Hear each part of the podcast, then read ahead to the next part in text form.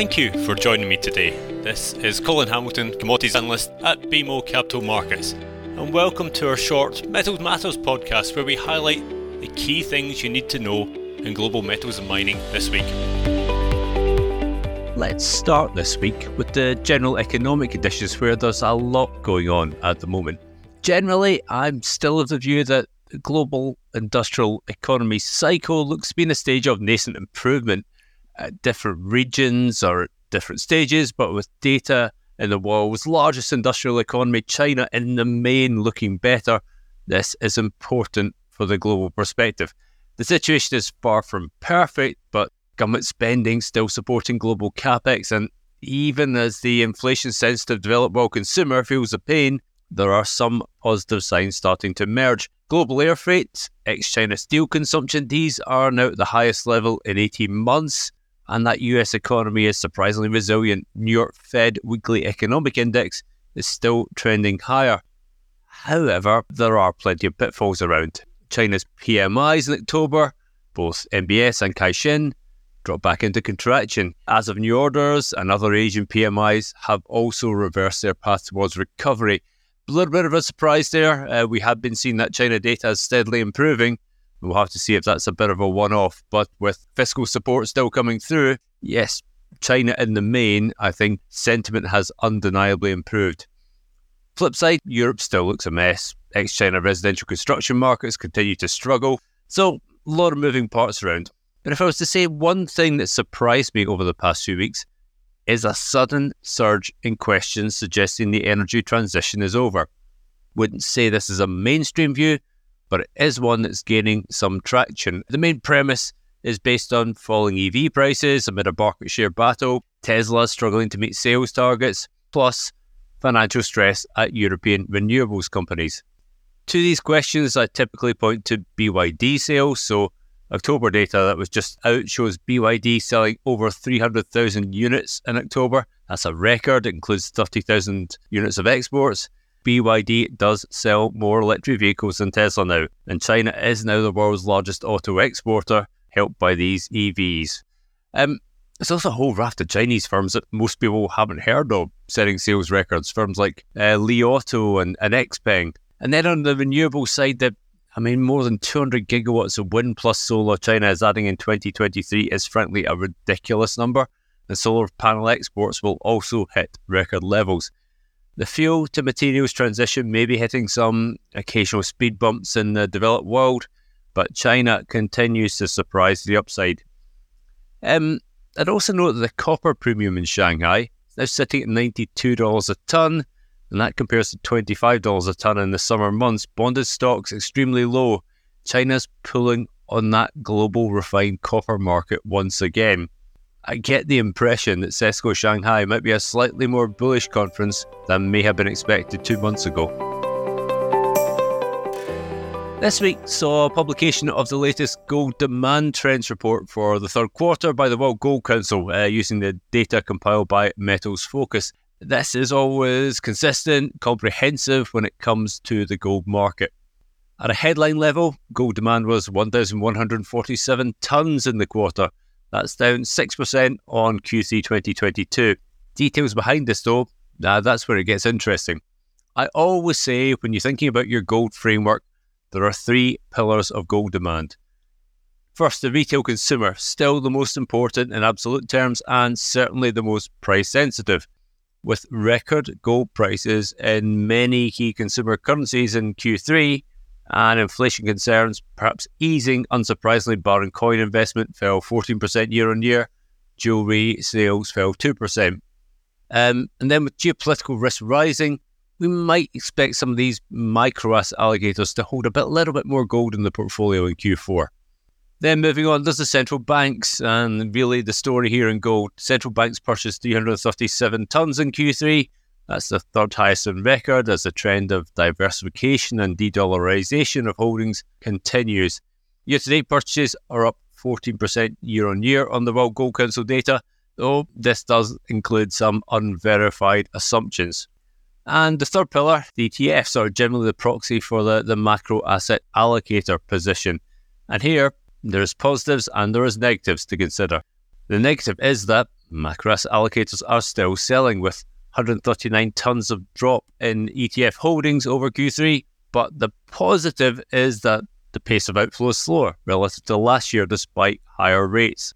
Interestingly, over October, we've only saw minor inflows despite the rise in Middle East tension. That suggests macro asset allocators are still looking at higher rates for longer and a higher Fed neutral rate as the key driver of gold versus the transient nature of geopolitics.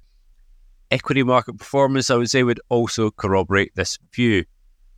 Just to touch on the supply side, gold mine output rose 2.3% year on year in Q3. That's a pretty decent performance, all things considered. For the gold producers, however, I'd suggest that the equity market still wants to see more evidence of lasting cost control before we get any re rating. Some of the hype around uranium has naturally died down now that the World Nuclear Symposium is in the rearview mirror. That hasn't, though, stopped the spot price edging higher, with the roughly $75 per pound recorded this week, the highest since 2011. And naturally, we've been fielding a number of questions around whether this is driven by utility purchases, particularly given the geopolitics around the Niger situation. Essentially, the answer is no. Not to say utilities aren't getting incrementally more concerned, and we did note with some interest uh, President Macron of France took a trip to Kazakhstan this week to sign a deal for strategic cooperation. But utility cover over the next couple of years is extremely high. In fact, Euratom noted that at the end of 2022, EU utilities held £93 million of U3O8 equivalent. That might be the lowest this century, but it's still a huge number. And 2023 needs at that point were 103% covered. By 2027, this drops to 54%, though, and by 2031, 30%. Utilities will need to purchase at some point, but we expect most to remain out the market for now, particularly as the cost of financing working capital rises. Those in the uranium trading field, well, they confirm that the purchases driving the spot price higher have come from the financial market. The Sprott Physical Uranium Trust made more purchases in October than in the entirety of Q3. Other participants were also pretty active.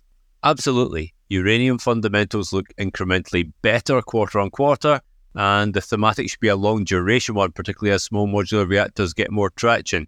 But this is not a market where consumers of material cannot get hold of units. Thus, we suggest some price consolidation might be warranted, particularly into any year end profit taking. Finally, while the prevalence of supply issues may have diminished in metals and bulk commodities in recent months, we have seen a few re emerging in recent times. We're going to touch on three briefly here.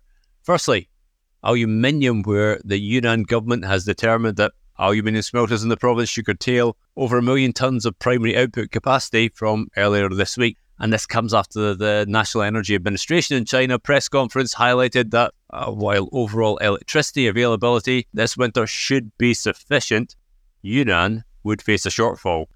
I view this as pretty standard winter cuts. We would expect these to last through Lunar New Year and should help underpin SHFE aluminium prices. Also interesting to note, though, that Yunnan, in the aftermath of this, is looking to add 10 million tonnes of mined coal output over each of the coming three years to boost security of energy supply. That might undermine the green credentials of shifting primary output capacity to the province. Also, just to flag in the aluminium raw material chain, the domestic alumina price in China has risen to the highest level this year.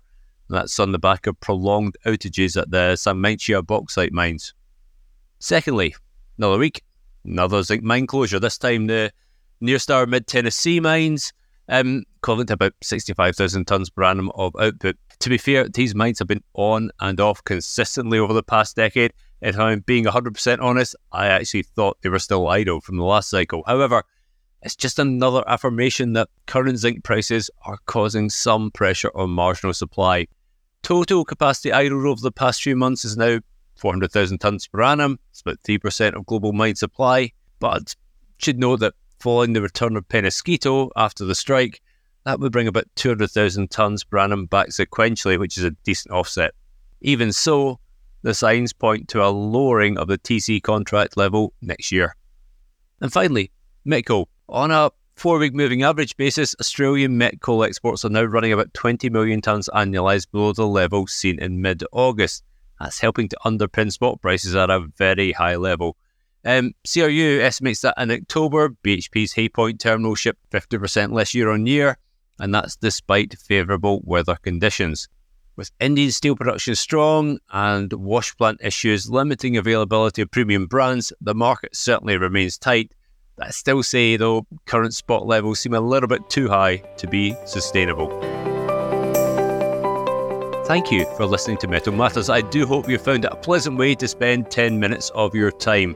And please join me in a couple of weeks for the next discussion on pertinent topics in global metals and bulk commodities.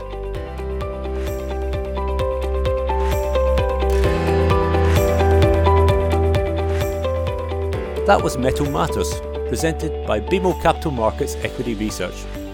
You can subscribe to Metal Matters on Apple Podcasts and other podcast providers, or visit our website at researchglobalzero.bmocapitalmarkets.com to listen to more episodes, including our other podcast series, BMO Equity Research in Tune. If you have feedback or suggestions for upcoming podcasts, please do share it with me at colin.hamilton at bmo.com.